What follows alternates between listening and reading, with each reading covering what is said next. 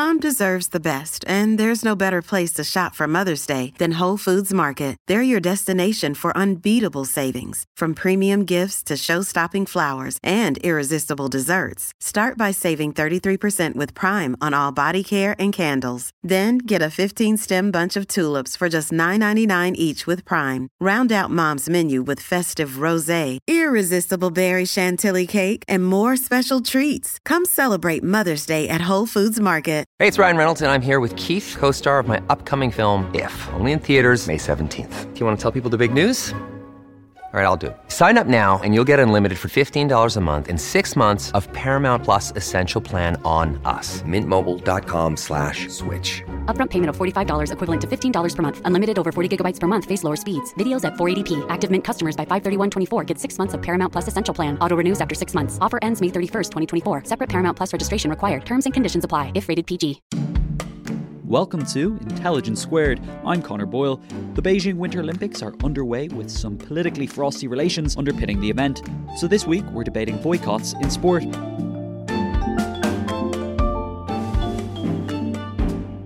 Our host on the show today is Andrew Mueller, journalist and foreign affairs specialist. He's also the host of the Foreign Desk podcast on Monocle 24. But Andrew is a sports fan too, whose most recent book, Carn, looks at the history of a game dear to his heart Australian rules football. Here's Andrew with more.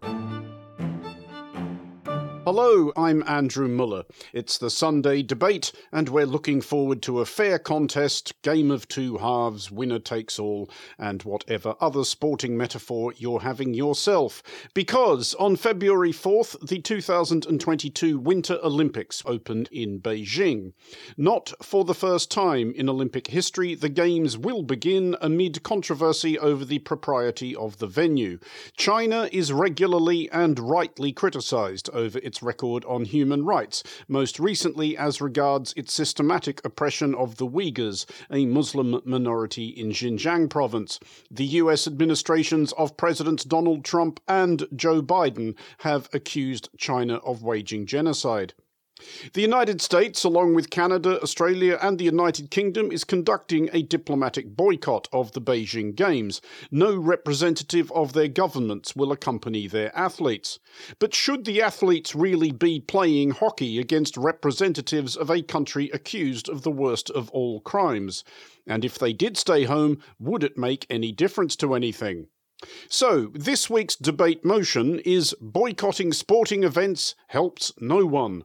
Joining us to discuss it, we have Laura McAllister, Professor of Public Policy at the Wales Governance Centre in the School of Law and Politics at Cardiff University.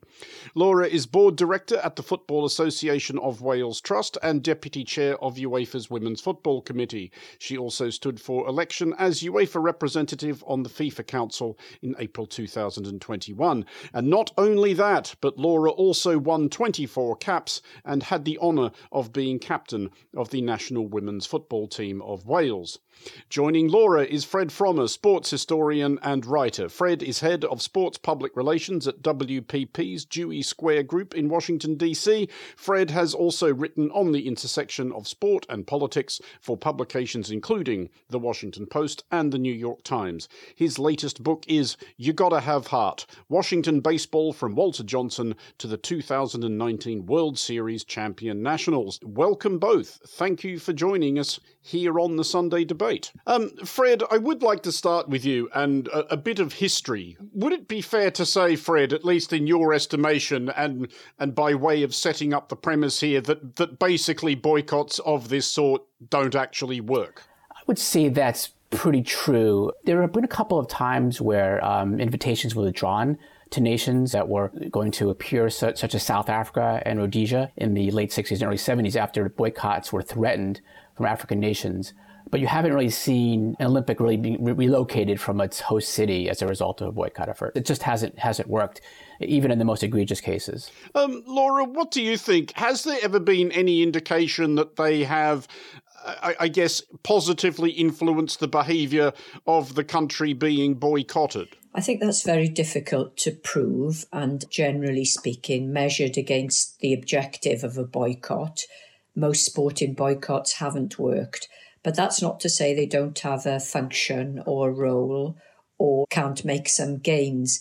I think where they have made gains, it's been because there's been a very clear objective that can unite a lot of people, a lot of different stakeholders, from governments to athletes to coaches to viewers to fans. And then there can be a, a real impact. Probably not exactly what is being presented as the objective of the boycott. I mean, if you just take the 19 80 Moscow Olympics, if the objective was to remove Soviet troops from Afghanistan, then clearly it didn't work. However, the impact of raising awareness and knowledge of what was happening was probably a success of the boycott. So I think the answer to that question depends very much on how the objective of the boycott is articulated and discussed amongst the wider population. Uh, Fred, let's go back in history a bit because I mean, probably the most famous example when people talk about the Olympics being held in inappropriate locations, we're thinking about Berlin in 1936. Now, by 1936, I think it's fairly clear to anybody who was paying any attention what sort of regime was in charge in Germany and what that regime wanted the Olympic Games for. Um, was there much talk among other countries at the time of just simply not going to Berlin? Uh, yes, that was the case, especially the United States. So, just a little bit of a backstory on that is that in 1931, the International Olympic Committee uh, invited Berlin to host the games. This was two years before Hitler took power, so there wasn't any of that baggage at that point. In fact, ironically, the idea was to welcome Germany back into the world of nations following its isolation after World War I. But by uh, 1933, there was uh, some concern, um, to put it mildly, and um, the International Olympic Committee uh, stated that Berlin would have to prove that it was going to treat its Jewish athletes fairly in order to host the games. So the, what Germany did was very uh, Machiavellian, not surprisingly. Uh, they took this issue seriously. They were very worried about a boycott, especially from the United States.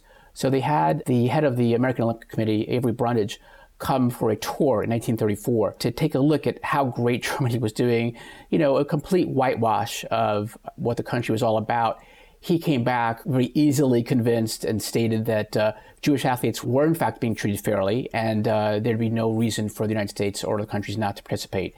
Um, he got a lot of pushback. He was already, even back in 34, called a, a, Nazi stooge, and things, the rhetoric escalated from there. Laura, when we think about 1936 in particular, does it also contain within it the argument against the boycott? Because, of course, the one thing everybody remembers about the 1936 games was that Jesse Owens, the, the, the great African American sprinter, went to Berlin representing the United States and rather made the case uh, against the Nazis' ideology of Aryan supremacy supremacy. Yes, I think people's memories and the history of the 36 Berlin Games are very much shaped by Jesse Owens' incredible successes on the track. And that was, of course, the polar opposite of what was intended by, by Hitler in terms of his uh, portrayal of the new Germany that he was pushing. So clearly boycotts can be very have very different results to those intended the other, the other point I think you could say safely about the 36 games is that it also demonstrates how hard it can be to coalesce support around a boycott if the country that's driving a boycott, let's say, doesn't have the cleanest of hands on the issue itself. And I think when you talk about issues of race and so on, clearly the US hardly had a, a wonderful record in terms of racial equality. And therefore, I mean, I'm, Fred is far more expert than me on the history of this, but it seems seems to me, from my understanding, that there was ambivalence about a potential boycott, partly because the US didn't have a great record on race relations and racial equality as well. Fred, what do you think? Does it undermine the effectiveness of a boycott if the nation leading the boycott is susceptible to exactly those charges, as of course the United States in 1936 uh, very much was? I mean, Jesse Owens, as you will know, had not back in the United States actually been able to stay in the same building very often uh, as his white teammates, whereas ironically, perhaps he could in Nazi Germany. Absolutely. In fact, I saw um, a documentary recently where Jesse Owens talked about how he was able to ride in the front of the bus in Berlin, and obviously a lot of black athletes couldn't do that in the United States. It was a really fascinating split in the U.S. black community. The NAACP, the nation's oldest, um, most prominent civil rights group, was very forcefully in favor of a boycott. Not only did they favor a boycott of the United States, but they pressured individual black athletes, including Jesse Owens, not to participate.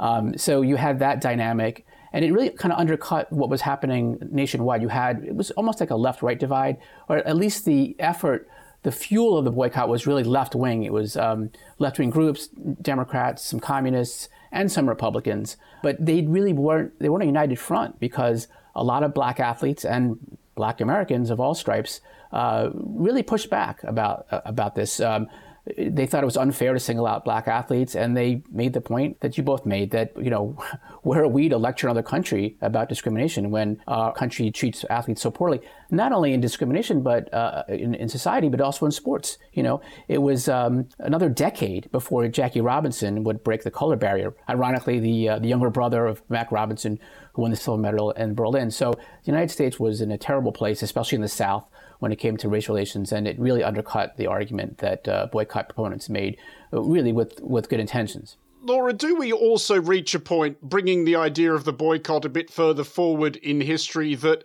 once there's too many of them, they stop being effective, that it just becomes background noise? And thinking, of course, of the, the tit for tat boycotts of the early 80s, you mentioned earlier the, the boycott by many countries of Moscow in 1980 uh, over the invasion of Afghanistan, which the Soviet Union then answered in 1984 in what appeared, frankly, a, a gesture of petulance um, of boycotting the Olympic Games in Los Angeles. Yeah, I mean, clearly those two Olympics reflect the kind of seesaw effect of muscle flexing in terms of political sporting boycotts. But I think, you know, we mustn't underestimate the impact of the boycott of the Moscow Games because I think that was the biggest ever boycott in terms of the number of countries who took part, you know, around about 80. So more than half of the countries that were actually due to participate. So I think it did have that incredible impact, not just on the Games as they took place, but subsequently in terms of Olympic history, you know, because so many countries were actually missing purely on a sporting level, you know, it's very hard to judge the results of events in the Moscow Games because 80 countries were actually missing. So, in that respect, it had a significant impact. The LA Games, of course, where the Soviets and several of its allies did engage in the tit for tat boycott. Um, was a much smaller one. Nevertheless, some of the big countries and important countries, especially in certain sports, were missing. So I think that is significant. But you make the point about whether regularity and familiarity of boycotts weakens their impact. Um, I'm not sure that's entirely the case. For me, it's much more a case of whether the objective of the boycott is properly explained and articulated. So if you take the case of China and the uh, Winter Olympics in Beijing. Despite the diplomatic boycotts, is anybody really clear what is hoped to be gained from that boycott? You know, is there something specific? You know, is, is it is it the Chinese tennis player and having a, a greater profile for some of the human rights abuses that are going on, or is there something more specific in terms of the objective and the goal of that boycott? And I think that takes us back to the real heart of the conversation here, which is you can only claim they work if the objective that they articulate is actually achieved at the end of it. Is there an argument that they can work, perhaps not necessarily in in the way or for the reason that might have been intended. Again, if we go back to Moscow 1980, uh, obviously this did not precipitate a withdrawal of the Red Army from Afghanistan. They stayed there for nearly another decade. But is there any argument, perhaps, that the citizens of the host country being boycotted maybe start thinking about why is everybody so angry with us? Is it possible that we're the problem? Can it ever be the source of perhaps useful conversations among the citizens? Citizens of the boycotted country? Well, it can be in theory, but I think the problem we, have got is that we're talking about largely authoritarian regimes. So, the extent to which citizens are able to engage and are free to engage with the world's media are usually constrained in most of those countries. You know, you could say the same for Russia and the World Cup in 2018. And no doubt we will be saying the same uh, about Qatar and the World Cup this coming winter. So it's problematic, isn't it? Because the reason that these boycotts are taking place is usually for reasons of authoritarianism or exclusion, and therefore the extent to which the citizenry can really engage with an alternative politics is usually constrained. So that poses some real problems in terms of a more optimistic take on boycotts, which is that at least there is a debate on the issue and it's a, a, a, um, a, a debate with some equilibrium and with some fairness. I'm not sure in China there is taking place now a serious debate about the human rights abuses that we're all aware of not even to mention the genocide um, of of the Uyghur community, then you know if that was really happening, you could make the claim for a successful boycott. If not, I struggle to see how that could be deemed successful. The events calendar is filling up here at Intelligence Squared, and to create each one, we obviously rely on some brilliant guests and onstage talent. But behind the scenes, there's also a producer, a production team, and the budget in the mix too. You've got to keep an eye on all of that stuff in one place. NetSuite is the number one cloud financial system, bringing accounting, financial management, inventory, and HR into one platform, slashing manual tasks and errors. And you can cut the cost of maintaining multiple systems because it's super easy to get started. NetSuite exists in the cloud, you see, no hardware needed, so you're cutting IT costs too. That's why over 37,000 companies have already made the move. And now, by popular demand, NetSuite has extended its one of a kind flexible financing program for a few more weeks. Head to netsuite.com slash squared. That's netsuite.com slash squared. netsuite.com slash squared. Sponsoring the show for this episode is Marquee TV. Marquee TV is a streaming service with a difference. It's bringing you the top tier of performing arts straight into your living room or onto your device. So think dance, theatre, music, anything you might find in the West End, Broadway, or maybe a cool little experimental space too, but saving you the cost of a few tickets as well. I've got happily a bit lost in their vast library of performances, exclusive interviews, and behind the scenes content. Choreographer Jonathan Watkins' interpretation of George Orwell's classic 1984 was pretty cool, and I love the dance piece Sutra, inspired by the skills of Buddhist Shaolin monks. And we've got a special treat for our listeners. Marquee TV offers three months of access for just 99 cents. That's right, three months for only 99 cents with the code SQUARED. Simply visit marquee.tv and use the promo code SQUARED to dive into the world of arts like never before. Bring the arts home with Marquee TV. Fred, there's a different sort of sporting boycott that I can think of, though, of which we have seen at least one example in the back half of the 20th century. And this is not the boycott of a particular event, but the boycott of effectively an entire an entire country, which was South Africa, which was just excluded for obvious reasons from international sporting events of all kind. If we look at that isolated case, uh, and obviously apartheid was uh, brought to a conclusion by the mid 1990s is it possible to quantify the extent to which the isolation of South Africa's sporting teams accelerated that process?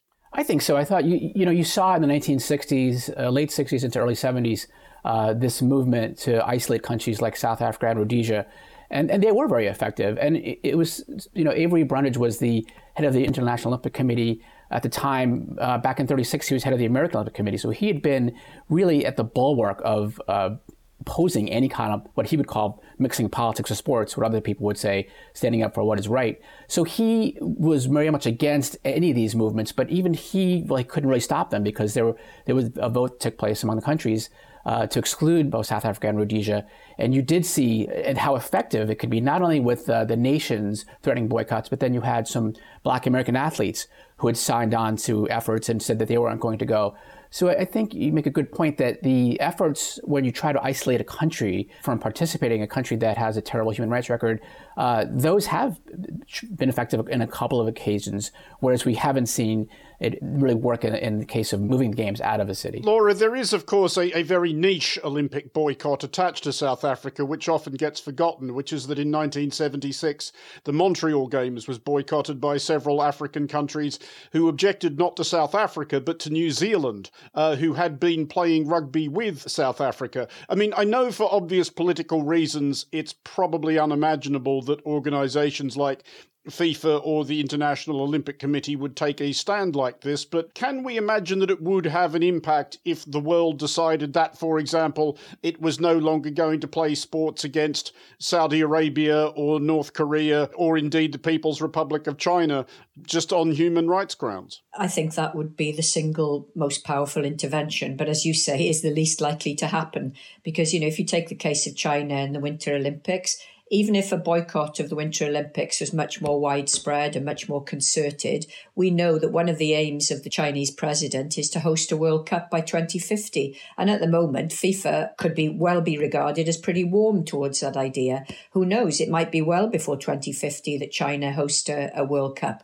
So therefore, it's another example of how difficult it is to align all of the key players um, if you really want to instigate political change. You know, what, what good would it be, even if, if this were to happen, and it's not going to happen, there was a widespread boycott of the Chinese Winter Olympics in Beijing, if within five years China's awarded a World Cup by FIFA. So, you know, I, I, th- I think the, the difference between what we're seeing now in terms of piecemeal boycotts and the more sustained three decade long campaign against apartheid is very, very different because, you know, that was a much more populist movement as well. We saw activist groups. You know, Peter Hain, a prominent politician in Wales and the UK, was instrumental behind stopping the South Africa tour of the of um, of England cricket wise in 1970 and then the lions tour was pulled in 1986 and all of this came from popular activism as well as political engagement. And and it's back to my point about the need to have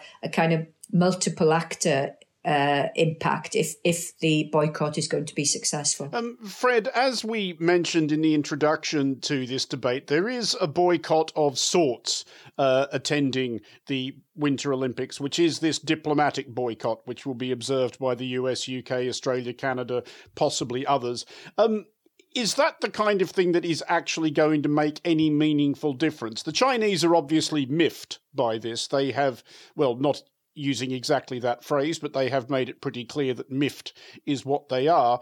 But is that going to actually alter anything, or is it just the kind of thing that allows those countries, aside from saving on a few airfares for politicians and civil servants and diplomats, to say, look, we took a stand, we made a difference, we're the good guys? Uh, yeah, I think you're right. There's really, it's not going to be that effective. Getting back to what Laura said, referring to the uh, tit for tat Olympic boycotts of the 80s, uh, there's already a Chinese state publication threatening a boycott of the U.S. Olympics in L.A. in, in 2028. I don't think they're going to do that over this diplomatic boycott. The consensus really uh, among historians is that they uh, they really hurt the athletes themselves more than accomplish anything.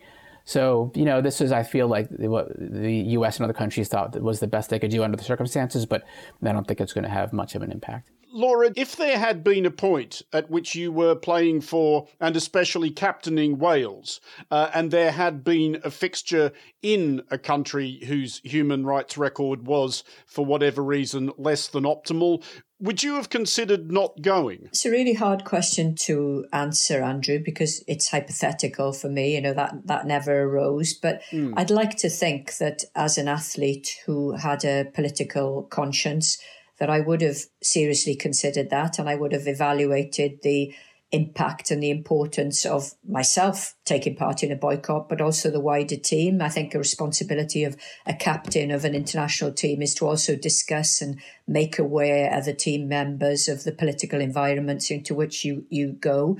It's not the same thing, but when I was captain of Wales, we travelled to Croatia um, shortly after um, Croatia became independent. You know, still effectively war torn, and we talked a lot about the politics of what had had what had happened before. We went to Belarus. Um, you know, which was obviously a communist um, country. We talked about the poverty that was so visible on the streets there. So I think I think I would, I'd like to think that we would have had a serious conversation about it. But, you know, as, as Fred said a moment ago, the athletes in many respects are the least powerful actors in all of these situations. You know, they often get sucked into a kind of groundswell of political progress on a boycott. And people forget that these major, major events like the Olympics and World Cups and so on happen only every four years. So for an athlete to miss a major event can often be career defining if, if the athlete is at his or her peak at that moment.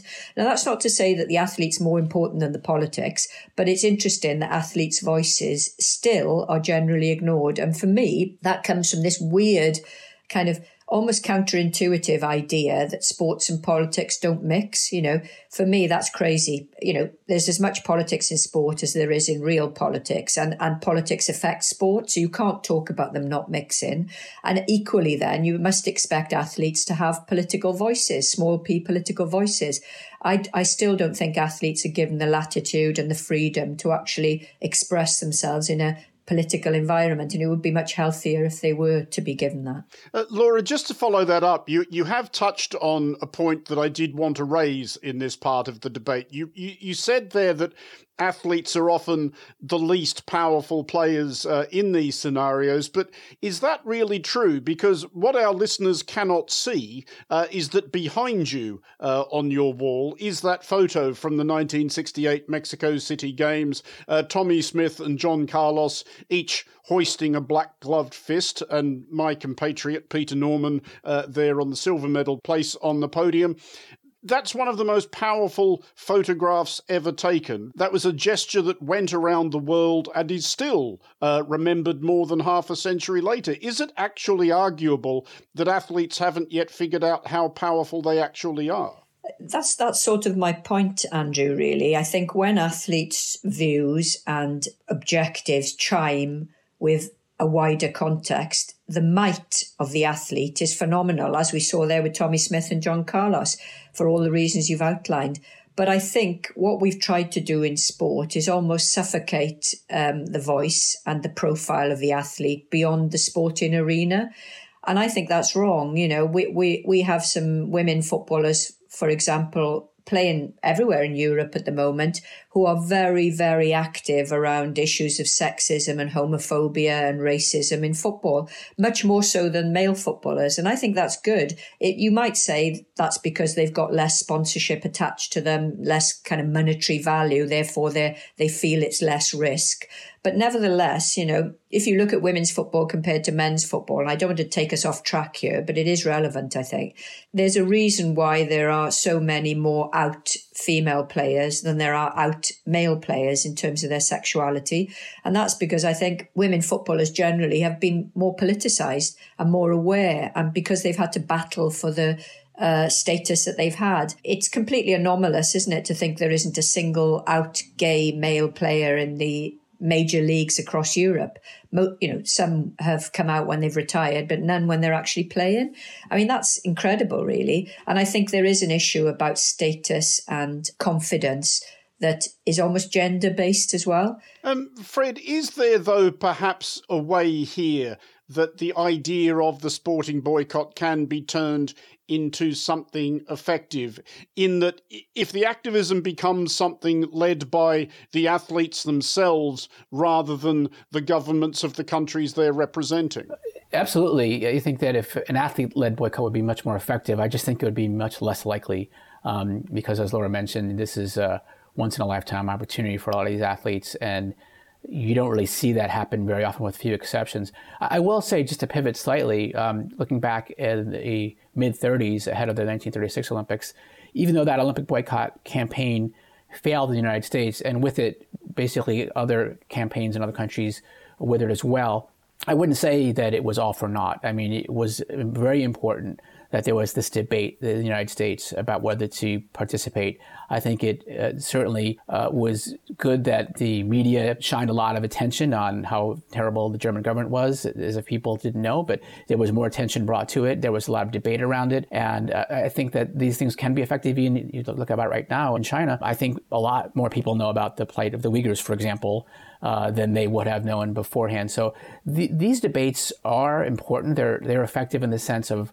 consciousness raising. It's just that they generally are, are not effective in terms of the ultimate goal, which is to change the location. Fred, I'll follow this up with you. What I want to explore here is the idea that maybe it's not boycotting that's the most effective thing that you can do. It's the it's the turning up, um, and yet using your prominence when you turn up to try and make your case. For example, a specifically American example, if Colin Kaepernick had merely decided to make his protest by saying, "Well, I'm just not going to play," that would have been forgotten, I think, anyway, a lot more quickly than the gesture he did make, which was turning up, playing, and taking a knee during the national anthem. Yes, athletes have incredible platforms, and you know historically, it really varies by sport, but historically, there has been the ambivalence about using it. Uh, you don't want to alienate half your fans, uh, which is kind of the the general um, attitude.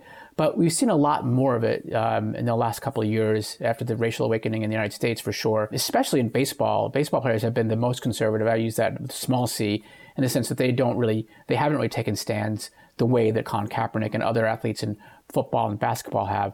But you saw baseball players take a more of a stand than they ever had in the past, and it does have an impact. Athletes speaking out, um, it might be hard to do it in Beijing for obvious reasons, but perhaps uh, afterwards or, or, or leading up to it, there is a way to elevate these issues with uh, attention brought on by the athletes themselves. Laura, it is especially powerful, isn't it, when it's an athlete of the absolute stratospheric uh, upper reaches of their sport who does decide to take their stand. And we saw that example quite recently when there was those two Grand Prix towards the end of the last Formula One season held in Qatar and Saudi Arabia.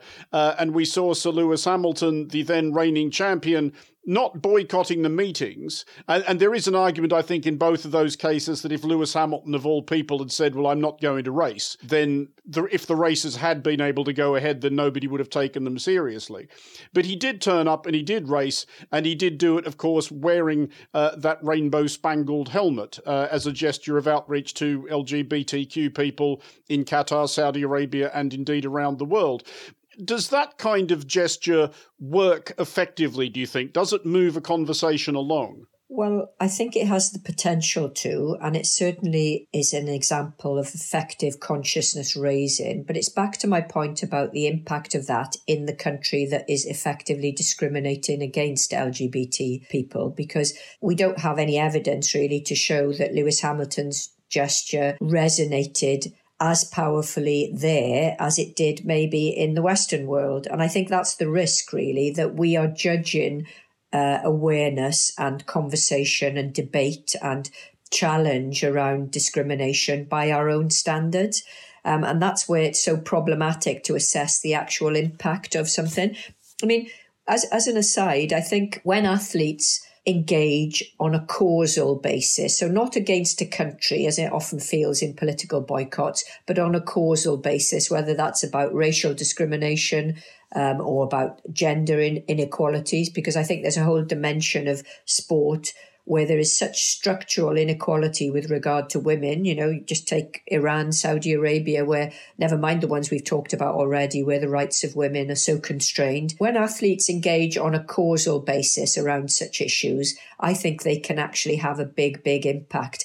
The problem with the political boycotts that we've been talking about throughout the programs is that they tend to be government driven. They tend to use athletes as a kind of afterthought rather, rather than as something central to them, and therefore they have less impact. If we're basically agreed, and I think we have, that uncoupling sport and politics is neither possible nor desirable, uh, and it's also the case that people who play sport, especially at an international level, do wield potentially extraordinary transformative political power. Have we got to the point of developing, do you think, any hard and fast rules about how to effectively deploy that? Are there, I guess I'm wondering, specific do's and don'ts? I don't think we have, Andrew, and I think that's one of the problems because what we've tended to do in international sport is look for restrictive or constraining um, protocols. So the IOC bans political gestures, for example. And if you look at the whole list of what a political gesture um, includes, it's absolutely crazy. I mean, so much so, and I didn't discover this till London 2012, because Wales and Scotland and Northern Ireland compete under the Team GB banner, whereas, of course, we don't in most other sports. We compete as in- independent nations it's actually waving our own flags, the Welsh flag or the Scottish flag, is actually banned in an uh, Olympic event. You know, which is crazy. You know, how on earth can it be a political gesture to wave your own flag at any major event? So this seems crazy to me. I mean, I appreciate the issues about you know gestures or symbols on medal podiums. I see what the risk is with that. But I, but I think more generally, we need to have a more adult, mature conversation about how we allow athletes to actually express their views, like we saw in the 68 Olympics and in various other major sporting events, to give the credibility of the event and the credibility of the sport a little bit more clout. I don't think anything is gained by trying to suffocate the views and the beliefs and the values of athletes. And I think it would be really anomalous to suggest that athletes can't criticize their own countries as much as they might criticize another country, because no, no country in the world has a completely pristine record on anything human rights, foreign policy, gender equality, racial equality. No country has a perfect record. Therefore, why, why on earth would we want to stop celebrities, people with a voice, from actually articulating their own beliefs on that. And and it sometimes the best criticism is the criticism of oneself and one's own community before one looks outward. And it gives more credibility to your outward looking criticism if you've already looked at your domestic situation too. Laura, on the subject of the flags, I can remember similar chat ahead of the Sydney Olympics in 2000 and whether or not Cathy Freeman would be able to carry the Aboriginal flag should she happen to win the race. And of course, she did uh, in conjunction with the Australian national flag, and it was yeah one of the greatest moments in Australia's sporting history. It, it would seem an absolutely insane thing to deprive people of. We are coming to the point, I think, at which we, we should try to, to nail down some hard and fast conclusions. And the motion we came in on was the fairly bald declaration that boycotting sporting events helps no one. So I guess what I'll do there, Laura, I'll ask you first first, are you finding yourself basically for or against that motion? And if so, why? Wow, it's a really tough one to nail for or against, isn't it? Because I don't believe it's fair to say sporting boycotts don't work. They often don't work as they were intended to, but there's usually some collateral impact of the boycott often positive, and therefore maybe the boycott achieved something that was almost unintended. Certainly, in terms of raising awareness or having the more public conversations about the issues that stimulate the boycott. But I think it's fair to say that they are a blunt instrument. They very rarely achieve the goal of changing the reason why the boycott has come about. We talked about the Soviet invasion of Afghanistan. We talked about the 1936 games. But then when we talk about things like racial equality changes and anti apartheid movements, we can see that boycotts have played a part. But it's back to the point I've made a few times. You need multi actor interventions. Everyone needs to be aligned. There needs to be a clear goal from the boycott, and it needs to be really, really potent. And I'm afraid diplomatic boycotts don't fit any of those criteria. Uh, and Fred, the same thought to you. That original motion, boycotting sporting events helps no one. Will you be casting your vote for yay or nay, and why? Uh, I would vote yay. Um, just historically, we've seen they haven't been effective. As I mentioned earlier in the show, there there are exceptions when you try to. Uh, focus on one country's participation that, that has worked in the case of South Africa and Rhodesia in the late 60s and early 70s, but I haven't seen much evidence of it working. And, and the diplomatic boycott is, is, you know, just a small uh, shadow of that.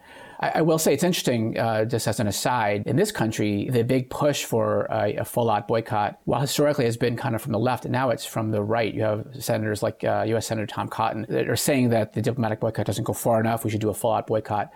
But you know, uh, even if the United States were to boycott the, the Olympics, the games would still go on. I don't think it's going to change China's behavior, and uh, China would almost definitely retaliate by boycotting the United States uh, Olympics in 2028. That is all we have time for. Thanks once again to our guests Laura McAllister and Fred Frommer. I'm Andrew Mueller. You've been listening to the Sunday Debate with Intelligence Squared. Thanks for joining us.